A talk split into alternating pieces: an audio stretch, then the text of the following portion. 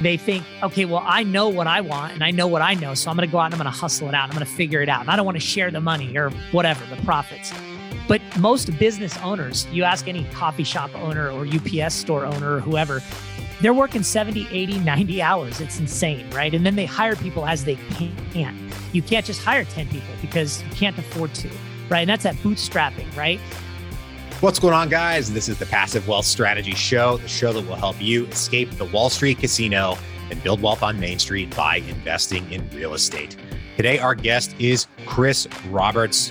And today we're talking about a few different things. Chris is an experienced real estate investor. He's done a lot of deals. And first off, we start about talking about reaching financial independence, which he did. And then what do you do after that? If you reach financial independence at a relatively young age, much, much younger than most people who ever reach financial independence, what do you do? I mean, think about that, right? You're listening to the show probably because you're in search of financial independence. You're in pursuit of financial independence. And Chris did that. He reached financial independence and then had that realization that, hey, I'm there. What do you do next? So we talk about how that impacted him, what he did, or maybe how that changed him or didn't change him. Don't worry, we're we're going to get into it. Then we talk about scaling a real estate portfolio and particular challenges that Chris had in doing different deals. We talk about people skills that helped him scale his portfolio so much other fantastic information. So think about this, especially as you're thinking about seeking financial independence, right? Hey, maybe you're using the thought of what am I going to do after I reach financial independence as a motivator to help you get there. And that's great, right? And you can use, I think you can use the stories and experiences of people who have reached financial independence to help inform your plans. Maybe you'll want to do what they did, and maybe you'll hear what they did and say, No, I'm not interested in that. I don't know but it can help you build that picture in your mind of what am I going to do when I get there and start planning, right? Because that will help motivate you to put in the time and invest to get yourself there. So, so much great information, great conversation with Chris. You're going to learn so much. I'm your host, Taylor Loht. I'm a real estate investor and I help busy people passively invest in commercial real estate. If you're interested in learning more and potentially joining in on a future deal in one of our commercial real estate investment opportunities, go to investwithtaylor.com. Once again, investwithtaylor.com. If you're an Apple Podcast user and you enjoy the show, please take a moment and leave us a rating and review on Apple Podcasts. Five stars if you don't mind, guys. I appreciate that so much. And I really mean that. I really do appreciate it because that helps other people learn about the show. That helps us rank higher in the Apple Podcast ecosystem. And I'm always honest with you guys. I say this episode every episode, and I always mean it. That gives me a nice little warm and fuzzy feeling because I get to see that you're engaging with the content and you're escaping the Wall Street casino along with us. No matter what podcast app you use, if you haven't done so yet, look us up, hit the subscribe button. That way you'll get every new episode every Monday, Tuesday, and Thursday. If you know anyone who could use a little bit more passive wealth in their lives, they're trying to escape the Wall Street casino, please do share the show with them and bring them into the tribe. Once again, our guest today is Chris Roberts. A lot of great lessons around reaching financial independence and what do you do when you get there? And what did Chris do when he got there? And then getting into the real estate space, challenges that he had along the way, particular uh, deals and lessons that he learned, how people skills are important and important people skills that he uses in his business, and so much more. Without any further ado, here we go. Chris, thank you for joining us today. Thank you, Taylor. I appreciate the opportunity to share with your audience. Man, it's been a great conversation. We've been talking for about a half an hour so far, and I know our listeners are going to learn so much from you uh, in our in our relatively short time today. For our listeners out there who don't know about you and what you do, could you tell us a bit about your background, and then we'll dive, I guess, first into the topic of you know, reaching financial independence, especially from you know your own experience. Yeah, of course. Thank you for the opportunity to share. My story is kind of dynamic in the sense that I, you know, I wasn't born into like say a real estate career, uh, which is what a lot of people that are in my space today uh, maybe their family members, father, mother had a real estate business. Uh, I actually started uh, working my way through the furniture business, working in warehouses at 15 years old, was on my own at a very young age, and then kind of progressed through that to eventually become a wholesaler for a very large company and developed a really good sales and marketing company from there. And that put me in a position to start investing in real estate after playing in the stock market for a bit And I realized that if I was going to scale my business and, and grow exponentially, i.e., let's say retire early, whatever that means for most people, or have a sense of freedom, or even just uh, in general, escape the grind of, let's say, a commission sales career, which is daunting. It's a really difficult profession when you do it a long period of time. It's kind of like uh, being a human resource manager can be daunting because you're dealing with with people and a lot of their challenges over and over and over again. So I knew that it would wear on me eventually. Like it would be pretty challenging to stay in that field for the rest of my life. Uh, and so I had to create that, let's say, financial freedom or other vehicles, and and that's what led me down the multifamily real estate path. And we built Sterling Rhino Capital, and and here we are today. Awesome. I love it. And you have so much experience. And and we were talking before we hit record, and you reached financial independence, and then we're thinking about, you know, okay, what do I do now? And we were talking about that. And, and I want to help our listeners, you know, get into that headspace of, okay, many of them have not maybe reached their own, you know, freedom number. But okay, once you get there, I mean, what do you do? And you did it, you know, as a as a relatively young guy, certainly sooner than you planned on. So let's dive into that and learn about uh, your experience with that. 100%. Thank you, Taylor, for for asking that question. Here, here's something I, I want your listeners to think about a little bit is we we have this way of seeing the world based on our experiences. And i think sometimes you look at people that maybe have wealth or money and you think oh i want to be there. And and you wonder what it's like. And it's just you know visions of grandeur and sitting on a beach and all this. And I, I think you really have to plant the seeds in your mind very very early on what your life is going to look like in 5 10 15 20 years.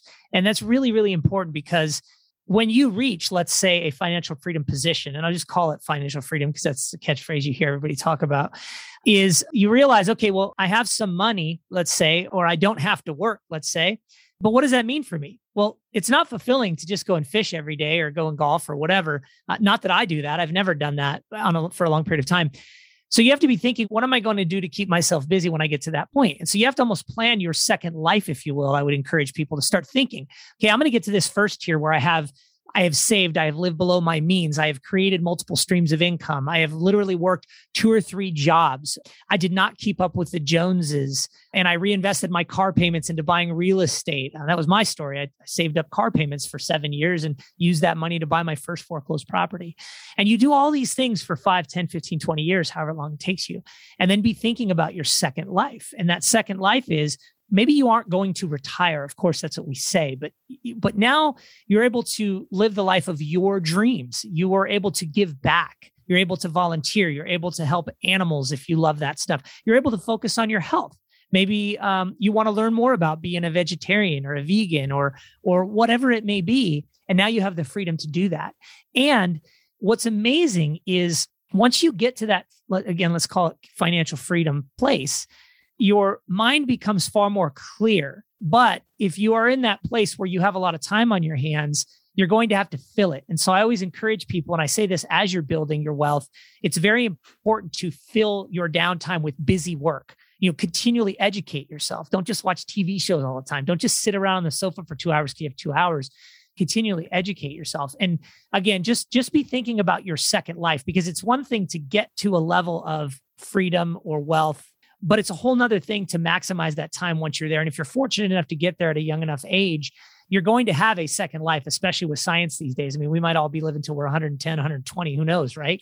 And so you're just going to find that the journey is fraught with challenge and adversity generally, because achieving anything worth having is usually, but you want to be thinking about what you're going to do once you reach that level. And what's interesting is it really has nothing to do with money. Once you make enough money to buy things that you think you want and that fulfill you, you don't because you're like, well, I don't need another car. I don't need a bigger house. I don't need a Rolex watch.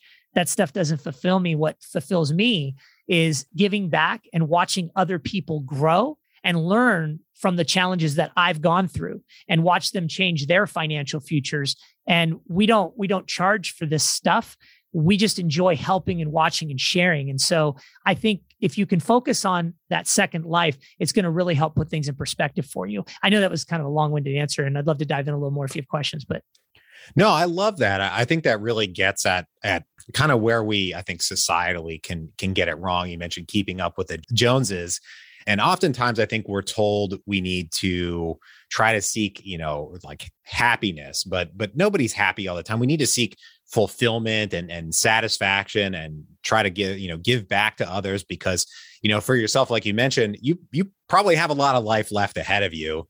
And how are you going to be satisfied the rest of your life if you just go sit on a beach? Well, you know, there aren't that many other people at the beach and eventually you're just you know looking in the sun and you get sunburned or whatever there's there's other things to do and i think that's important for folks to bear in mind especially many of our our, our listeners you know i hope for for their sakes will reach their financial independence if that's what their goal is but what are you going to do after that? I think is a is a big question that we often don't really ask ourselves for to a meaningful degree. Absolutely. I think in general it's one thing to say that and of course you could use that as a driver. Maybe it's what motivates you to get to that point is oh i, I want to retire. I'm, I'm tired of my job or whatever it is.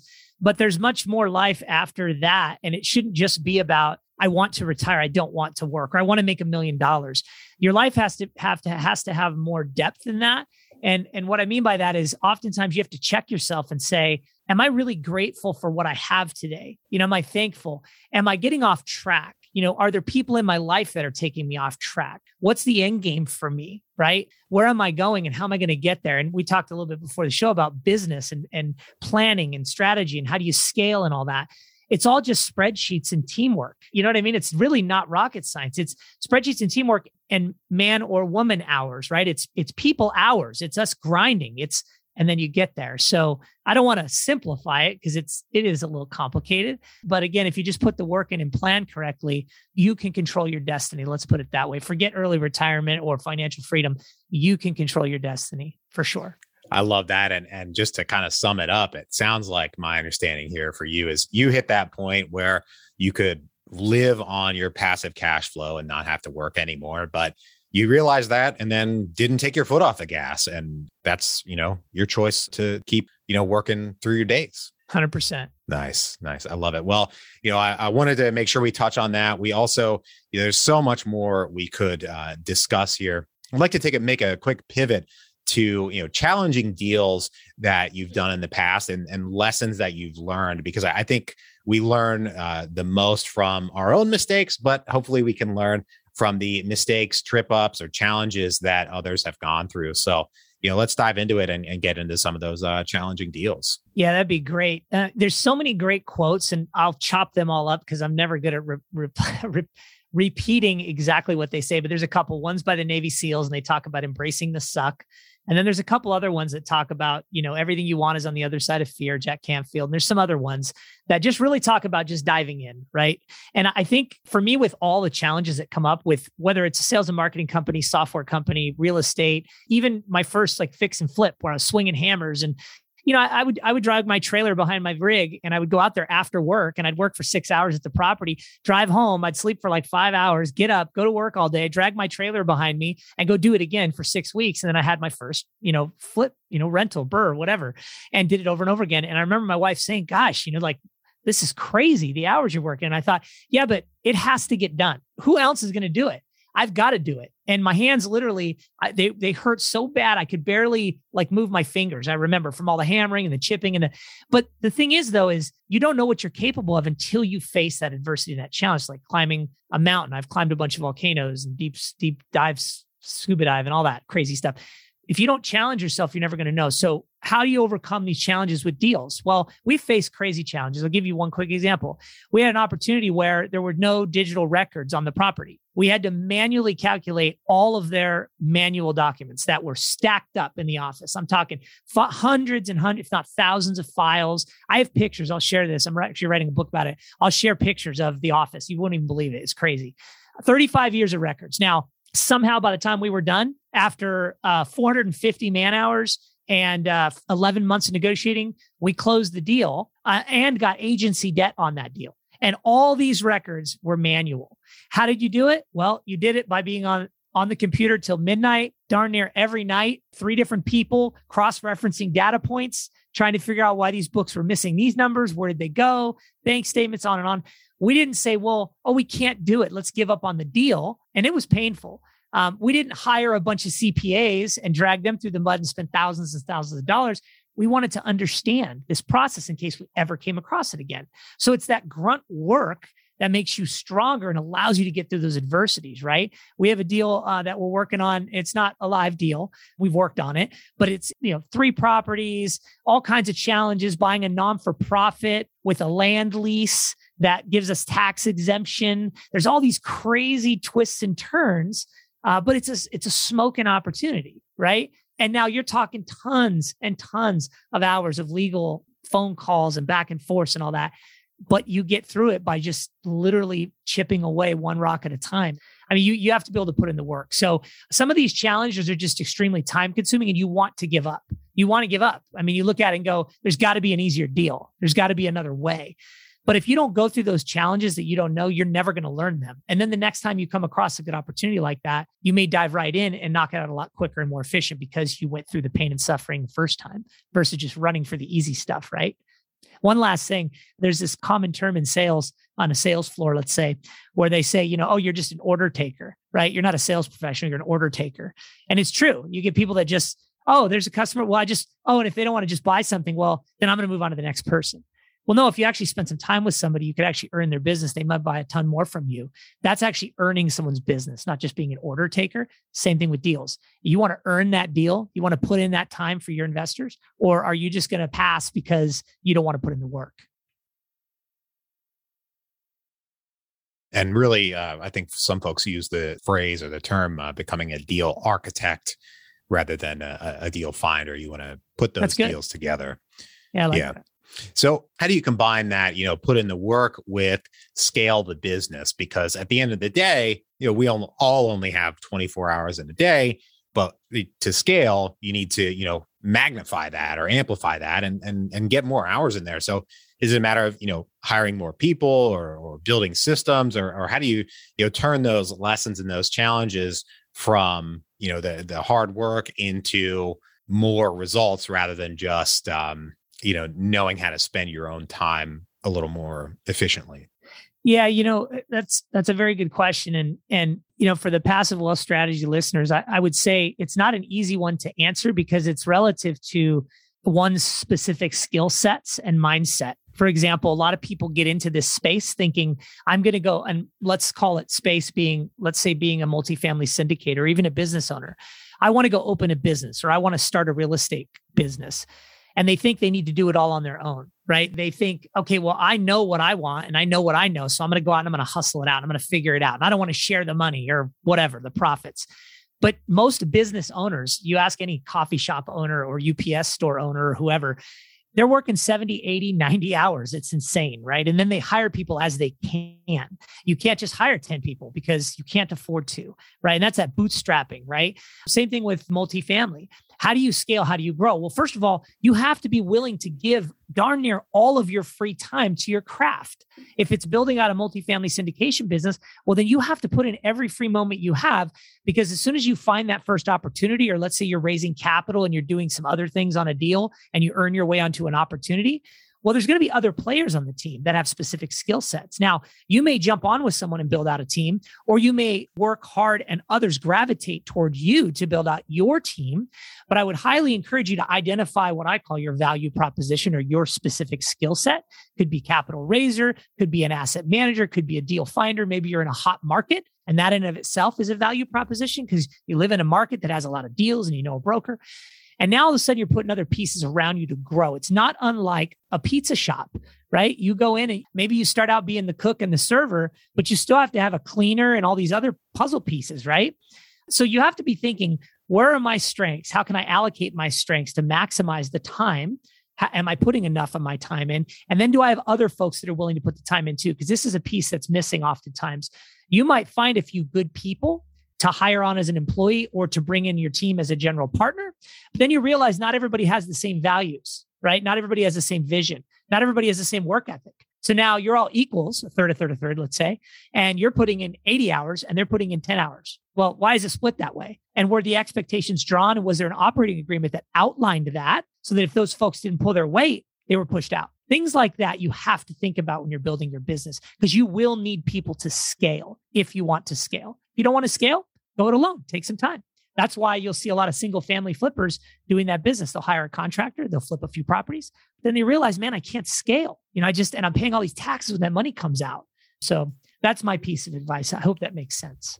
Yeah, absolutely. And and I think uh, flipping in particular, you know, I I, I don't make re- investment recommendations to anyone, but I, I, tend to steer people away from flipping because of the tax situation, because it's so tempting to try to swing the hammer on your own rather than you know hire a contractor and, and shop it out and everything. But so this gets into the people skills aspect of scaling and i was really hoping we'd be able to get to this here today because because we're we're talking about the people but it's not as easy as you know just just saying a couple magic words and getting people uh, you know to do what you want them to do or or writing an operating agreement in such a way and everybody does what they're supposed to do like you can work out that way but you'd rather have people work in in unison and not have to default to the agreement and to the written words on the operating agreement. So I'm kind of rambling here, but let's talk about these people skills that you know can help you scale.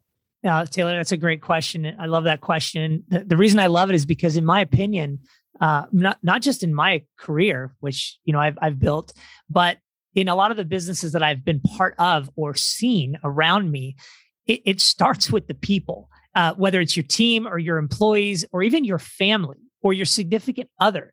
You need a good foundation around you. You need good influences around you, right? You need good employees that want to go, go, go, right? People that have the right attitude. I worked for a CEO and he was always about hire for attitude, train for skill, right? I was like, and he's right, right? I got hired by my mentor who literally changed my life. And he said to me, I can teach you everything about business, but I can't teach what comes to you naturally. And I'm not uh, trying to gloat. This was his words. These were his words, right? And I asked him, What do you mean by that? And he said, Well, you have a really good attitude. You have a lot of energy about you. And I've been watching you for weeks now. I've been coming out to your business. And I, he goes, I need a guy like you. And I thought, That's actually a skill. That's crazy. I mean, I didn't even realize that was a skill. And then throughout the years, I started to cultivate that. So here's what I would tell you with building a real estate business or any business is one, not only do you have to understand how to bring good people into your organization, but then you have to understand how to communicate with those people and treat them like people, not unlike talking to an investor.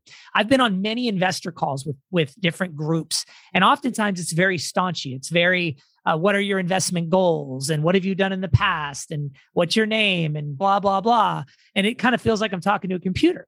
Whereas I, I feel the better approach might be, you know, tell me about your life. Just if you don't mind, just help me understand who you are. Like I don't I don't need to know necessarily that you bought a single family. You, I assume you bought a single family, right? I mean, or you own a home, or I mean, I really want to know about you.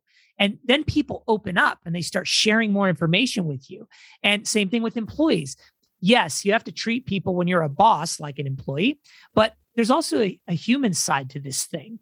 And when you can connect with people they'll want to work hard for you, right? They'll want to go along with you. They will follow you. They'll want to invest with you. It's a people business. Systems, infrastructure, spreadsheets, all that stuff, that's that's actually not that difficult. People, people are difficult. So if you can hone your skills in dealing with people and understand the other side of things, you can grow any one of your businesses in any way. Believe me, we've we've done it. And it's just being a good listener and asking the right questions. Some of that's opinion, some of that's fact.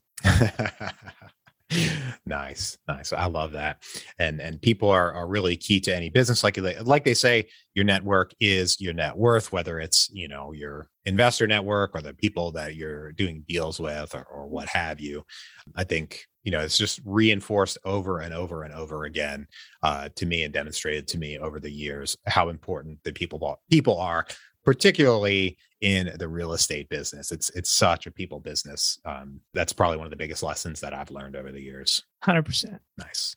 I love it. Right now we're going to take a quick break for our sponsor have you ever wanted to invest in the private lending and debt side of real estate? You might find that going out and finding borrowers on your own is tough. When you find a borrower, you have the task of evaluating their plan all on your own. And the traditional way of lending private money highly concentrates your risk because you'll probably be funding the whole rehab loan on your own. That meant writing loan checks well into the hundreds of thousands of dollars, placing a lot of risk in individual borrowers and properties not to mention, there's a lot for you to know in terms of how to structure these loans so that you can help protect yourself and work with the borrower in your interests. Now, there's a new way to invest in the debt side of real estate that turns the private money lending space on its head. You can invest in a variety of debt instruments with this new platform with as little as $10 in each opportunity. You can diversify your investment across a wide variety of borrowers, geographies, and asset types. This new platform is called Ground Floor. They make it easy to invest in either your name or using your self directed IRA. And if you don't already have a self directed IRA, don't worry. They make it easy to get started and get one opened. Go to www.passivewealthstrategy.com slash ground floor to get started or click the link in the show notes. See the ground floor site for full terms and details of what they offer. Once again, that's www.passivewealthstrategy.com slash ground floor or click the link in the show notes. Back to the show. All right, Chris, I've got three questions I ask every guest on the show. Are you ready? I am ready, Taylor. All right, great. First one What is the best investment you ever made other than in your education? Well, it would be sales and marketing company and actually building out that business because it taught me incredible people skills. 100% building out a sales and marketing company to develop my people skills. Not so much education because it was a business, but definitely sales and marketing company I built. Nice. Nice. We had the best investment. Now we go to the other side of that coin, the worst investment. What is the worst investment you ever made? The worst investment I ever made was actually trying to get into brick and mortar retail. Mm. And the reason for that is I realized it was not a good personality fit for me. In other words, I like that free thinking. I like being able to travel and move and and just get thrown in chaos and solve it. I had a very hard time being in one place 7 days a week, 20 hours a day and uh, it just wasn't for me. So that for me was my worst investment. Fortunately, I only lost a little bit of money. Actually, paid off all the vendors and turned out okay. Well, no, that was definitely my worst investment. and well, you learned something. So yeah, some benefit to it. My favorite question here at the end of the show is what is the most important lesson you've learned in business and investing? For me, the most important lesson is being able to utilize someone else paying me for my skill sets versus jumping out when I wanted to so many times and start that next business or business. In other words, if you focus on your skill set, identify that whatever it is. Uh, in my case, was sales and marketing career and people. That was just what I tended to be good at. If you can focus on that and get someone else to pay you really well for that skill set, right? Even if that means you do it twice, you have another side gig perhaps and you make more money outside the means of your living, in other words, you're living below your means, right? Then you can use that money to invest, which can eventually propel you into the job that maybe you actually want, or maybe that business you want to get into, your passion, let's say. But don't lose sight of that. I talk to a lot of entrepreneurs or would be entrepreneurs that are so highly focused on starting up uh, that coffee shop, the tattoo parlor, the food shop, or whatever it may be. And they're losing sight of a foundation of having consistent income and emergency savings and a way to handle a downturn, right? So they put all their dreams, their passion, enthusiasm into this thing and doesn't work out. And then they're crushed. When in reality, they had a, a massive skill set that, if put to work correctly, could have paid them so well that if invested properly, they could have opened up this business and probably not failed, or maybe realized you know, business isn't even for me. I'm just going to have others pay me really well for my skill sets. And then I'll be able to retire early as a result of that. I think sometimes we lose sight of that and lose sight of our value uh, because we're so focused on creating something because we think it's freedom. And it's not always freedom, it's actually more work. I hope that makes sense. I think it does. Well, Good. Chris, thank you for joining us today. It's been a great conversation with you for the past hour, but the audience only gets to listen to about 30 minutes of it. If folks want to uh, reach out, if they want to get in touch, if they want to track you down or anything like that, where can they find you?